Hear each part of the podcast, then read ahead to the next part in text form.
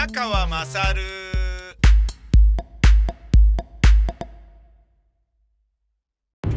お前の母ちゃん宮川勝です。おはようございます。今日は、えー、ジョギングはせずに、まあというか最近あの、朝のジョギング、あの、朝ご飯の前のジョギングをちょっとしなくなりましたけれど、えー、まあそれによりちょっと一日があっという間に過ぎていくっていう、そういう風になってきちゃいましたけれど、えー、で逆にね、あの朝ごはん食べてからジョギングに行く、そんなことやってると、もう帰ってきて、もたもたしてると、えー、もう、あのシャワー浴びてね、なんかメールチェックとかそんなことやってるともう昼ご飯食べなきゃいけない時間になり、えー、もう完全なる社長出勤よりも遅い午後一の昼ご飯食べてから仕事するっていうそういう感じになってきたので、なんか夜の11時ぐらいまで仕事してたりとか、えー、あのー、日を、えー、過ぎた、あのー えー、深夜25時とか26時ぐらいまで仕事してたりとかわけわかんないような感じになっちゃって、これちょっとやばいんじゃないみたいな。ねえ、なあ、だから秋ってことなんでしょうね。えー、良くないなと思いつつ、えー、今日は走らずですが仕事に向かっております。えー、僕が個人的に思っているのは、えー、眞子さまが眞子さんとなった日というのが本日であるということです。えー、一般の人になられるという、なられたということで、だなられたっていう言い方はおかしいですよね。もう、なった後であるならば、一般の人になったが正しくて、なる前は皇族だから、なられるが正しい。敬語の使い方の話ね。で、放送人としては、昨日までは眞子様と言うべきだけど、今日からは眞子さんと言うべきなんですよね。あの、草薙剛さんが、えっ、ー、と、ミッドタウンでオールヌードになって酔っ払って騒いだ時に、えー、草薙剛メンバーって言われてて なんだよ、そのメンバーっていう言い方っていう。えー、草薙剛容疑者とかではないんだよね、だからね。草薙剛メンバーなんだよね。草薙剛、えー、さんっていうのも違うし、ねで、容疑者っていうのも違うし、犯人っていうのももっと違うだろみたいな。わかんないね。あれね、もうジャニーズの圧力があってね、メンバーっていうところでとどまったのか、で、容疑者っていう言い方はぜひしないでくださいっていうような、ね、圧力があったような気もするんだけどさ、まあ面白かったよね。で、それと同じようなことで言うとですね、えー、眞子さまは、眞子さんと、えー、いうふうに今日から放送陣は言わなければなりません。まあ形としてはね、ただ厳密なこと言えばですよ。ただまあもう、日本人のね、あの、気持ちを、えー、汲み取るならば、ね、あの、眞子さまはいつまで経っても眞子さまですよね。うん、それはしょうがないと思うんだよね。あの、会社でもね、自分より先輩だった人がね、自分が出世が先に行ってね、えー、追い抜いた時に、小林さんって言ってた人が、あ、小林とかっていうふうに急に態度変えるやついるじゃないですか。ね、そういうやつっていうのは信用もされないけど、だけど、まあ、あの、本人を相手にしなければ、その権力誇示というものは、する必要はなくて、対外的にはね、まあ、あの、小林にやらせますんで大丈夫です、みたいなことを、人様に言うときは別に小林さんが本人目の前に言おうとも、それはしょうがないと思うのね。逆にあのね、部下なのにさん付けで呼んでたら何この会社変なのってなっちゃうからね。だけどね、権力誇示とか、ね、威圧とかのためにってなるとね、悲しいなというふうに思いますね。うん。で、そのまあ、眞子さんなんですけど、えー、眞子様から眞子さんになるんだよね。で、今日、あの、いろんなところでニュース番組とか取り上げたりすると思うんですけど、ねえ、えー、眞子さん、ね、眞子さんはなんとかですよね、とかって言ってると、なんか急にさん付けしてんじゃねえよって嫌な言い方をされるかもしれないからっていうことで言うと、もし僕がね、今日の今放送中のね、生放送をやってたとしたら、一般人眞子さんっていう言い方をするかな。うん。まあ、それもなんか馬鹿にしてるみたいに思われるのかな。でも、急にね、結婚した途端に眞子さんってなるのは、その自分が出世して、それまで先輩だった小林さんに対して、いきなり自分の部下になったから、おい小林っていうのと同じような失礼な手のひらを返すようなね、戸板をくるりと返すように、あの、人格がね、現金にも変わっていくっていうことが、僕はちょっとあんまよくいいことではないかなというふうに思って、うん、それでちょっと、なんかそんなようなことを思ったんですよね。うん。まあ、一般人まこさんっていうのもなんかそれ変だよね。なんかあのなんか、なんだろうな、えー、地底人ノアみたいな、なんかそういうような感じになっちゃうから、それはね、一般人まこさんもちょっと違うな。なんか漫画のタイトルみたい。いや、俺、ちょっとこれ違うな。失礼だな。だけど、急にまこさんに変わるのは、うーん、ね、の方がなんかね、まあそれはおかしくはないのか。自分がね、手のひら返したようで、こいつな、どうなのっていう風なのが、嫌だっていう自分のエゴだから一般人とかってつけるのは、マコさんに対して失礼っていう見方で言うと、まあその通りかもしらんな。うん。まあそれはわからないということにしましょう。で、俺が昨日のね、あの、お二人揃っての、あの、会見に関しては非常に好感度が高かったですね。あの、まあ、好感度が高いっていうのは、僕は好きでした。大好きでしたね。あのー、まあ、ああいうことでいいと思います。ええー、あれ以上やる必要がないし、あれ以上のものを求めるのも違うと思いますね。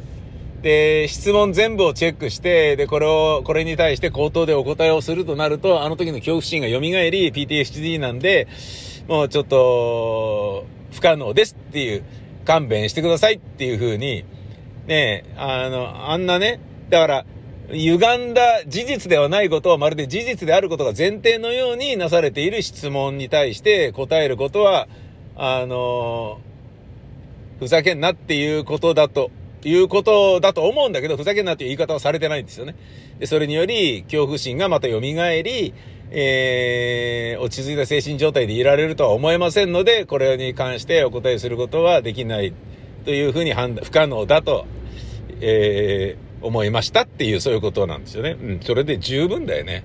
要は怒ってるわけですから、ふざけんなよと。ね捏造された事実が、ね、一人歩きして、それがさも事実であるかのような、事実であることを前提とした質問が、どうなのっていうことですよね。で、それに対しての怒りを、今まではね、ずっとね、あの外で出してこなかったわけですから、で出してこなかったことにより、えー、どんどん話は膨らみ、あの、反論する機会も当然あったとは思うんだけど、なのに、ずっと口を紡いでき、来られたでしょ。で、何を言ったとしても、ね、まだ結婚していないのだから、お付き合いしている段階で、婚約者のことについて言われなき、あの、容疑や嫌疑、疑惑をの粉をパラパラ吹きかけられて、で、それがあたかも事実であるかのように吹聴され続けている状況というものを余計火に油を注ぐようなね、何を言ったとしても、反論したとしても、それがまた、それをまた面白おかしく取り上げる、ね、あの、ただただ雑誌が売れるようになってしまうだけのシステムですから、そこのね、あの、売られた喧嘩は買いませんよっていう、そういう考え方で全然いいと思うんですよね。それが、あの、その通りだと僕は思います。えその通りだとっていうのは、あのー、もう全くもって、えー、何も応対する必要がないというふうに思いますよね。うん。だってそもそもね、その、借金でない、借金であるかどうかもわからないのに、金銭トラブル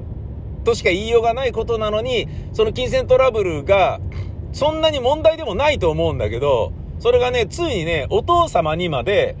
あの、いや、このままだとみんなに喜ばれないかもしれないんだから、式はや、めましょうだとか、はぁみたいな。なんか結局、だからね、地味なね、あの、披露宴も何にもしないで記者会見だけで終わるっていうね、プリンセスの結婚が、あの、そういう風になってしまったのも、もう100%、あの、週刊文春の せいなんじゃねえかなっていう気さえするもんね。それは、うん、じゃあ何が問題だったのかって言ったら、開かれた皇室っていうことのね、な、で、開かれてるんでしょ？開かれてるんでしょ？みたいな感じで、じゃあいいよね、これもやっていいよね、これもやっていいよねっていう、あの、どんどんどんどんこうね、ブリブリと、ねあの、領地を広げていった開かれている皇室に対する報道の自由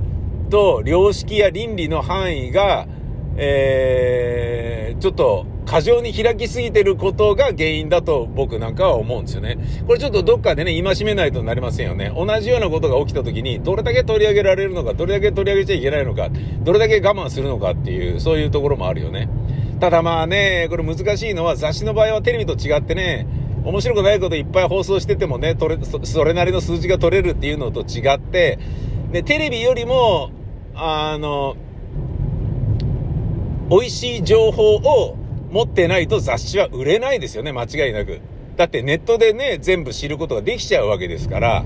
それを考えると、そのインターネットの功罪の罪の部分という気もするね。でもっと遡るなら、天皇陛下の人間宣言まで行っちゃうような気もするし、難しいけど、うん、じゃあ今過渡期なのかっていうと、別にね、そういうキーフレームでもないし、マスメディアがどれだけ自粛するのかしないのかっていうだけの話だと思うんですよね。で、その一番めんどくさい時期に結婚することになり、一番めんどくさい状況に陥ることになってしまった眞子さんが、一般人眞子さんが、あのー、やられた会見はね、僕は痛快無比だったんですよね。もう聞いた人は覚えてると思いますけれど、みんな感じたと思いますけど、小室圭さんが独断で行動したことはありませんっていうね。つまり、すべて私が糸引いてましたっていうことを言ったわけですよ。私がお願いしてやってもらったことであり、私が前倒しで留学をしてください。ね、海外の拠点を二人の結婚生活の海外拠点として早く作ってほしいから、留学その他の段取りを前倒してお勧めいただきたいということをやっていたんですと。なのに皆さんは逃げたとかそういうことを言ってましたけど、彼はそういうことではないんだと、彼を守りながら全責任は私にあるっていう、ね、あの、非常にあの、たっとい、愛する人を守る。それでいて、えー、言われなき濡れ衣に、ね、完全と立ち向かう強い意志をお持ちでありながら、柔らかい口調で、あのね、えー、愛嬌のある表情のまま、淡々と語られていたっていうことが、すごい印象的で、かっこよかったなと思いましたね。あの、男気があるという言い方をする人もいますけど、本当にそういう言葉が、えー、連想しやすいレベルの感動が僕の中にありましたね。うん、こんな清々しいカップル誕生は久しぶりに見たっていうね。今までね、こう、みんながもやもやとしてたわけじゃないですか。なんで言わないの、眞子様。なんで言わないの、眞子様って思ってたよね。で、そんな中で入ってくる情報を邪推しながらこうなんじゃねえのとか、例えばね、ロン毛で帰ってきた小室圭さんに対して、あれが本、あの、ついに化けの皮が剥がれたねとか、ああいうチャラ男なんじゃねみたいなことであったりとか、いや、いいじゃん、チャラ男だってっていう話でさ、ねえ、一般の人と結婚すんだから、チャラ男だろうがなんだろうがいいじゃんっていうのは俺なんかずっと思ってたし、で、おかんがね、息子を、ねえ、あの、留学させたいからと言って、結果的に男を手玉になるようなことがあったとしても、それはそれで全然いいじゃねえかよっていうふうに俺なんかも思ってたわけだよね。で、とりわけ、そのね、こと渦中の金銭トラブルに関して言っても、その、あのトラブルの相手方の男性に対して解決金をお支払いしようと思いますみたいなことを、こっち側が言ってるにもかかわらず、小室圭さんが言ってるにもかかわらず、だって結婚する当事者の小室圭さんがそういう話をしてるんだよね。私がやりますと。もう母は、もうあのー、精神的ショックで会える状態にはありません。だから私が解決しますって。で、なんだったら解決金払えますから、どうぞなんかそのお話をしましょうってことを、小室圭さんが言ってんのに、その相手の金銭トラブルの400万を取られちゃったんだよねとかって言っているその親父が、まあ要はなんかね、なんだろうな、あのー、うまく利用されちゃっただけなのかな、僕みたいに、なんかね、思ったっていう、それも被害妄想だと思いますよ。で、一回もセックスしてなかったらしいですからね。小室佳代さんと。ねそれもね、まあだからそれが本当かどうかもわかんないけど、で、やらずぼったくりみたいな感じにね、あの、小室佳代さんがなっちゃってるっていうのはもちろんあるんだけど、でも、それでね、あんだけね、こと細かに、で、中には、あの、嘘も多分あるんでしょうよ。あのね、まこさんの言う、ね、あの、口調を、そう、から想像するとね、で、それはショックになるだろうし、それいちいち反論してるとね、それまたね、雑誌で記事として特集できることになっちゃうから、雑誌の売り上げに貢献することになって火に油注ぐだけなので、もう何も言わない方がいいよっていう、そういうふうにも絶対なってますよね。でも、これはね、しょうがないよね。で、結婚相手が皇族というだけで、被ってしまう有名税をね、一心に、一生分ね、あの、担ってるっていうだけの話だからね。そうやって考えると、あの、お母さんも被害者であるんだけど、で、その、金銭トラブルの渦中の相手の男性が、解決金払いますと言ってるのに、いや、問題なのは彼女に会うことでないとダメだっていう言い方をしてるんですよね。小室佳代さんに会わない、会うことが前提だっていうことを言ってんのよ。もうこの時点で、あ、これダメじゃんと。俺、未だに君と結婚したいんだよね、みたいな、もしかしたら未練があるからそう言ってんだけなんじゃないのと。だって、金銭トラブルが、本当にね、金の面だけで言うのであれば、で、金返せよとか、400万返せよ、返しますって言ったら、じゃあそれでいいです、つって、いいわけじゃないですか。で、彼女に会うことが前提なんだみたいなことで言ってると、で、彼女が本当に僕のことを愛していたのかどうかが知りたいのだとか、ね、もし、ね、あわよくばやり直したいのだ、とかっていうふうに思ってるらしいっていうふうに思われるから、とんでもねえクソ親父だぞと。ねそれね、あの、借金ってことにして、あの、ちょっと騒いじゃいましょうよ。取り返せるかもしれませんよ、みたいに、ね、いわゆるカストリ雑誌に祭り上げられてしまったっていうところがあったのかなとか、そんなようなことをすごい思いますよね。うん。圧倒的にあのー、まこさんの、えー、昨日の会見で、ありとあらゆるところで、悶々としていたわだかまりが評価しましたよね。みんなもそうだったと思います。で、最後に、ね、健康一滴、ね、バシッとかまして、で、そしてこの後はもう二度と口を開きませんよっていうことじゃないですか。なぜならもう一般人の主婦ですからね、私はと。ガタガタ言うんじゃねえぞ、おめえたちと。ねそういうことだと思うんですよ。すんばらすいいよね。えー、俺は素敵だなと思いました。そして、なんか、ああ、もう、こういうことで言うならば、この二人大丈夫なのかみたいに、あのー、申し訳ないながら心配してしまっていた私ですが、全然心配する必要がないということが分かりましたね。心配する必要がないというのは、なんかいろんなことをやっぱ心配してたじゃないですか。僕だけじゃないと思うんですけど、いやなんかもしかしたらマコさんって本当に、ね、本当に付き合ってんのかなとか、騙されてんじゃないのかなとか、なんか逃げちゃったんじゃないのかな彼氏は、とか、なんか彼氏は彼氏で、しょ、なんかもうよくわかんねえ女にちょっかい出したからなんか変な泥沼にはまっちまったな、チキショーめみたいなことで、なんか後悔してたりするんじゃないのかなとか、本当に愛し合ってるのかなとか、なんか、大丈夫なのかなマコさ、ま、みたいなこととか、あの、いわゆるね、こう、お坊ちゃま、お嬢ちゃまの、ね、ありがちなね、世間知らずがゆえの、えー、なんか免疫ないレベルで、えー、人を信じやすく性善説に立つがゆえに痛い目に遭うとかいうようなことにつながるんじゃないかなとかっていうのをすごい僕心配してたんですけど全然そんな必要なかったですね。全然そんな必要なかった。あこの人なら大丈夫と。この人なら絶対大丈夫だっていう、その、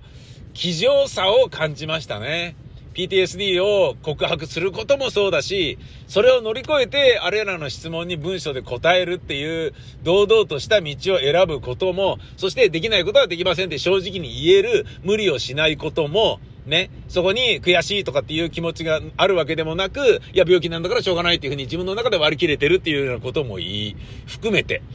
なんか素敵だなと思いましたね。なんか心から、ああ、よかったっていうふうに思えた、あの、最近の中ではちょっと珍しい、あの、朗報でしたね。うん。あのー、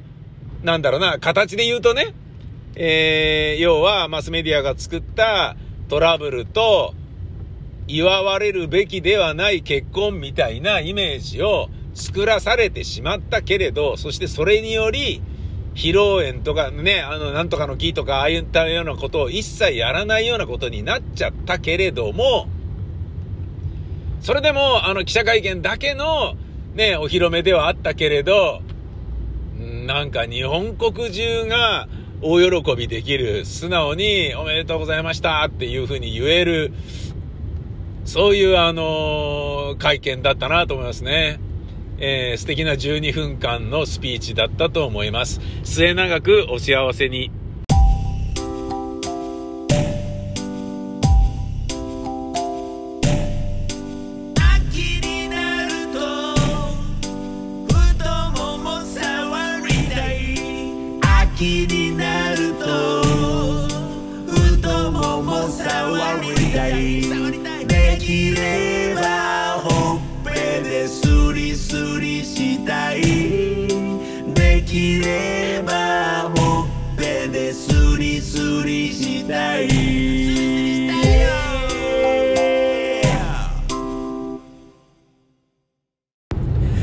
なんといっても麻生太郎の温暖化によって北海道の米がうまくなったとかいうわけわからないバカ発言。全方位的に論外なことを言ってるぜっていうことが、もうなんだろうな、笑いすら出ねえよっていうね。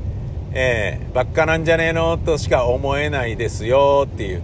そういうようなことですね。ええー、あんなバカを、じじいを、ねえ、ー、応援演説に呼びゃそういうことになるだろうさっていうね。まあ、見事なオウンゴールですね。これはやばいと思いますよ、自民党は。俺もこれで自民党には入れるの絶対やめようってもうなんかあの決意は固まりましたものね。うん、これはどうなんだっていう話ですよ。で、このね、俺は自民党に入れないっていう決意が固まりましたものねっていうのも、ポッドキャストだから平気で言いますけど、これね、ラジオだったら絶対言えない話ですからね。えー、僕が自民党に入れるのをやめましょうっていうのを先導してることになっちゃうから、だね、もうあのー、わかると思うんですけど、ラジオやテレビで面白いなと思っている人がいるとするじゃないですか。でその人の面白さの、あの、3割もそのメディアでは出てないと思った方がいいと思いますよ。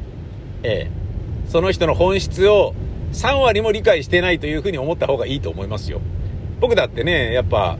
ね、子供のミルク代を稼ぐためにしょうがねこの仕事もうちょっとやるかみたいな感じで、ね、あの、望んでいる、いた事実を、えー、正直に言うならば、言いたくないことを言ったこともありますし、ねえあのー、なんだろうな、クソつまんねえなと思いながら番組を続けていたことも、やっぱ、かなりありますから、それはしょうがないですよね。じゃあ、だからといって、この、お前の感じは宮川勝がね、え俺の10割を出してるかっていうと、全然そんなことはない、そんなことはないんですよ。そのね、あの、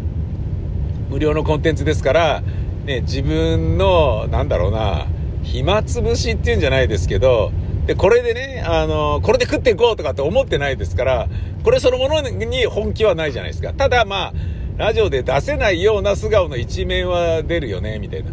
まあ、要は、僕の場合はいい年こいてるから、がっついてね、働く必要がもうそろそろなくなってきたので、であるならば、ね、ラジオであれ何であれ、本気出すことっていうのは、あの、おしゃべりに関してはそうそうね、あの、トークライブ以外ではないような気はするんですけど、えー、そういうようなことを考えるとですね、いやー、ひどかったな麻生太郎は、っていう、改めて思うよね。ありえねえなーと思ってね。ばっかじゃなかろかと思ったよね。だって、世界的に日本は遅れてるわけじゃないですか。脱炭素に向けて。でね、あのー、まだまだ風力発電いけんじゃねってね、言われてるけど、風力発電そのものは、確かに、あのー、あのね、要は竹とんぼみたいなでっかいやつね、あの風車を、えー、建てる場所っていうのは非常にエリアが狭いから、もっともっとできるだろうって思うかもしれません。ですけど、あれだけでかいものを、山奥の山の上とかに運ぶとなったら、その山道でカーブできる最低サイズしか運べないわけですよ。つまり大きいの運べないんですよね。山の上とかは。わかりますよね。だって曲がれないんだから、乗せてるね、トラックが。向こうで組み立てるなんてことできる範囲は限られてますから。ってことはある程度作って持っていくしかないわけでしょ。でも、できるところは限られてますよ。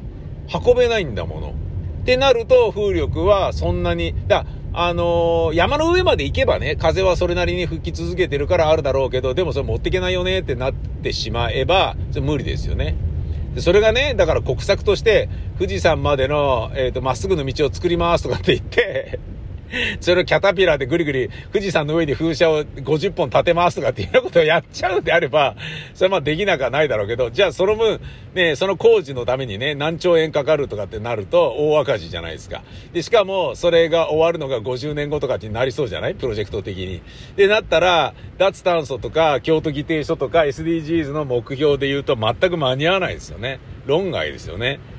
っていうようなことを考えたら、非常にあの、日本は立ち遅れていて、で、その、そういうことで言うと、原発再稼働も、もうしょうがないのかなっていうような、悔しいけど、それはしょうがないのかなって俺なんか思うレベルなんだけど、でも、その、だってそれだけ遅れてるんだよねっていう、それだけ遅れてんだよねっていうのはまあ、福島により東京電力の原発事故があったことにより、完全に国有化に近いレベルっていうか、まあ、ほぼ同義だよね。国有化となってしまった東京電力を救わないといけないから、えー、東京電力の、えっ、と、権益を守るために、あの、売電においても、東京電力のルートを使って電気をえ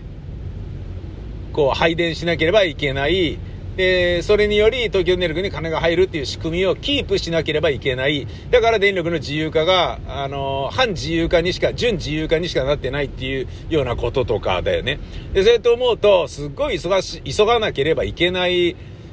はずなのに、その中で、ね、温暖化によってね、米がうまくなったようなところもあるからね、とかって言って。北海道では日があんま照らないけど、ね、あったかいから北海道の、ね、米がうまくなったわけでしょ？みたいなね、バカなんじゃないの？と。しかもですね、案の定、その方面のみならず、正反対なところからも、非難合々ですよね。その正反対のところというのは、農業の特農家の方々です。北海道の。ちょっと待ってと。なんかあの、あったかくなったから米がうまくなったみたいな言い方してっけど、ふざけんじゃねえぞと。北海道の米農家が、どれだけ品種改良や企業努力をしたと思ってんだよ。で、それらすべてを無にする。その努力はまるでなかったかのように、なんか温暖化が進んだから米がうまくなった。何なんだその言い方はと。あのー、我々の努力と品種改良のえっ、ー、と、トライアンドエラーにどれだけ頭を悩ませ、失敗して、あ、これうまくいかなかったっていうね、失敗、試しにやってみたけど失敗だった。でもその米をね、食えないから捨てるとか、売れないから自分で食うとか。ねだけど1年に1回しか作れないわけだから、じゃあ来年品種改良こういうパターンでやってみようとかいうのをどれだけ努力してやってきたと思ってんだてめえと。そういう怒り浸透に発しているっていう、非常に理解しやすい話ですよね。もう、ちょっとダメだなと。俺の中では、やっぱ、世襲議員ってやっぱクソだなっていう感じがちょっとしましたね。考えてみたらみんな世襲なんだよね。安倍晋三なんか世襲の世襲でしょねえ、岸田総理も世襲じゃないですか。ねえ、麻生太郎も世襲でしょもう、甘利さんもね、もうみんなそうですから、何なんだよこいつらっていう。で、そういうような中で、若手の大臣が登用されてますけれど、で、それも、そこには期待できるねっていう風に見る向きももちろんあるだろうけれど、俺は全くそうは見えない。シンプルに、組みしやすい。ね。あの、要は、自分の言うことを聞いてくれやすい、右も左もわかんねえやつを大臣に据えることで、全方位的に岸田内閣の気の弱い岸田さんがやりやすい状況を作るっていうだけの話じゃねえかよとしか思えないんですよね。あの、会社とか、ラジオの制作会社とか、ラジオ局とかでもよくある話ですけれど、あの、なんでこいつが急にこんな養殖につくのっていうのは、そいつが無能だからつくんですよね。だから無能力っていうのがあるんですよ。無能の力が非常に強いんですよね。無能であることが条件なんですよね。で無能であるということは、大した人望も実績もないから、どうやっていいのかわからない。ね。つまり、分不相応な役職を預けられてしまって、あたふたしている中、社長なり、ね、あの、専務なり、要は、その無能なえー、養殖についてる人間の直属の上司がその現場のことを好きなように操ることができるからっていうことですよね。もうそうとしか思えないんですよね。あのワクチン担当大臣であったりとかっていうのは。もう放送局でもそういうのいっぱいありますもんね。あ、なるほどね。って、もう編成を私物化したいからこの人が編成部長にしたのね、とか。ね、編成局長なんであの人なのって、ああ、そういうことか、ってね。いや、こういう風にしろよとか、こいつ使えよとか、ね、社長だなんだとかも、こう言えるようになりますし、で、それによってね、なんか、あの、なんだろうな、もう、そのね、現場に着いた、えー、編成部長とか編成局長とかは、いや、この番組は絶対残すよとかって言ってたようなものとかも、いや、ちょっとごめん、やっぱ終わらせなきゃいけなくなっちゃったんだよね、みたいな ことになったりとかっていうようなこともあるわけじゃないですか。それはね、だから、今のね、若い大臣を見ていると、ああ、っていうね。この人たちに期待だっていう感じじゃないよね。なぜなら、あの、鼻っ柱が強そうな人いないもんね。大臣になったことによって、私のようなね、あのー、3期目の人間がこのような大役を仰せつかってとか、そんなような、恐縮してるようなコメントに、恐縮してるようなコメントを出すようなやつに、あの、意思があるわけがないじゃないですか。っていうことは、じゃあ何を意味するのかっつったら、ただの、なんだろうな、お飾りでしかないってことですよね。えー、人の言いなりになる以外に道がない。そこに意見は、えー、言えないっていう、そういう、あの、惨めな状況ですよね。もう、だらしない、情けないったらありゃしない。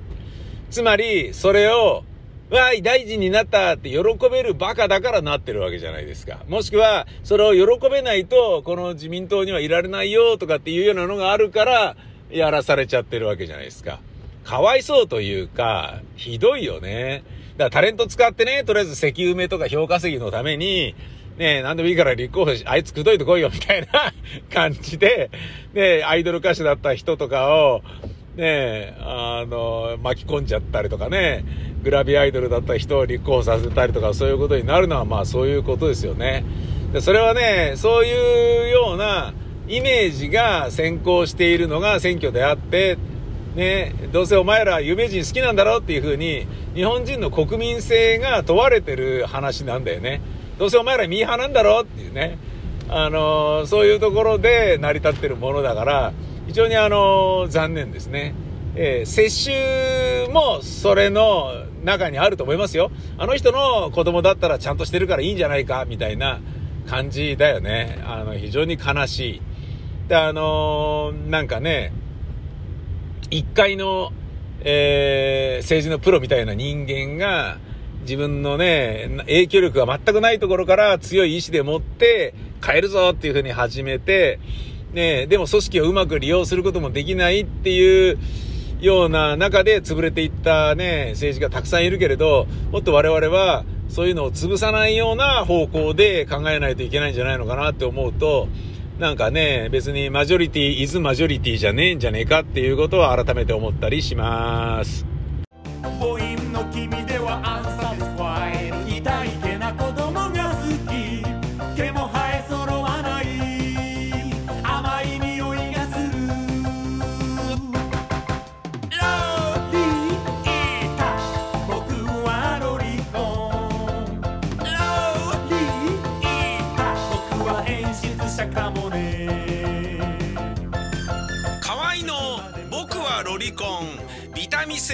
て好評発売中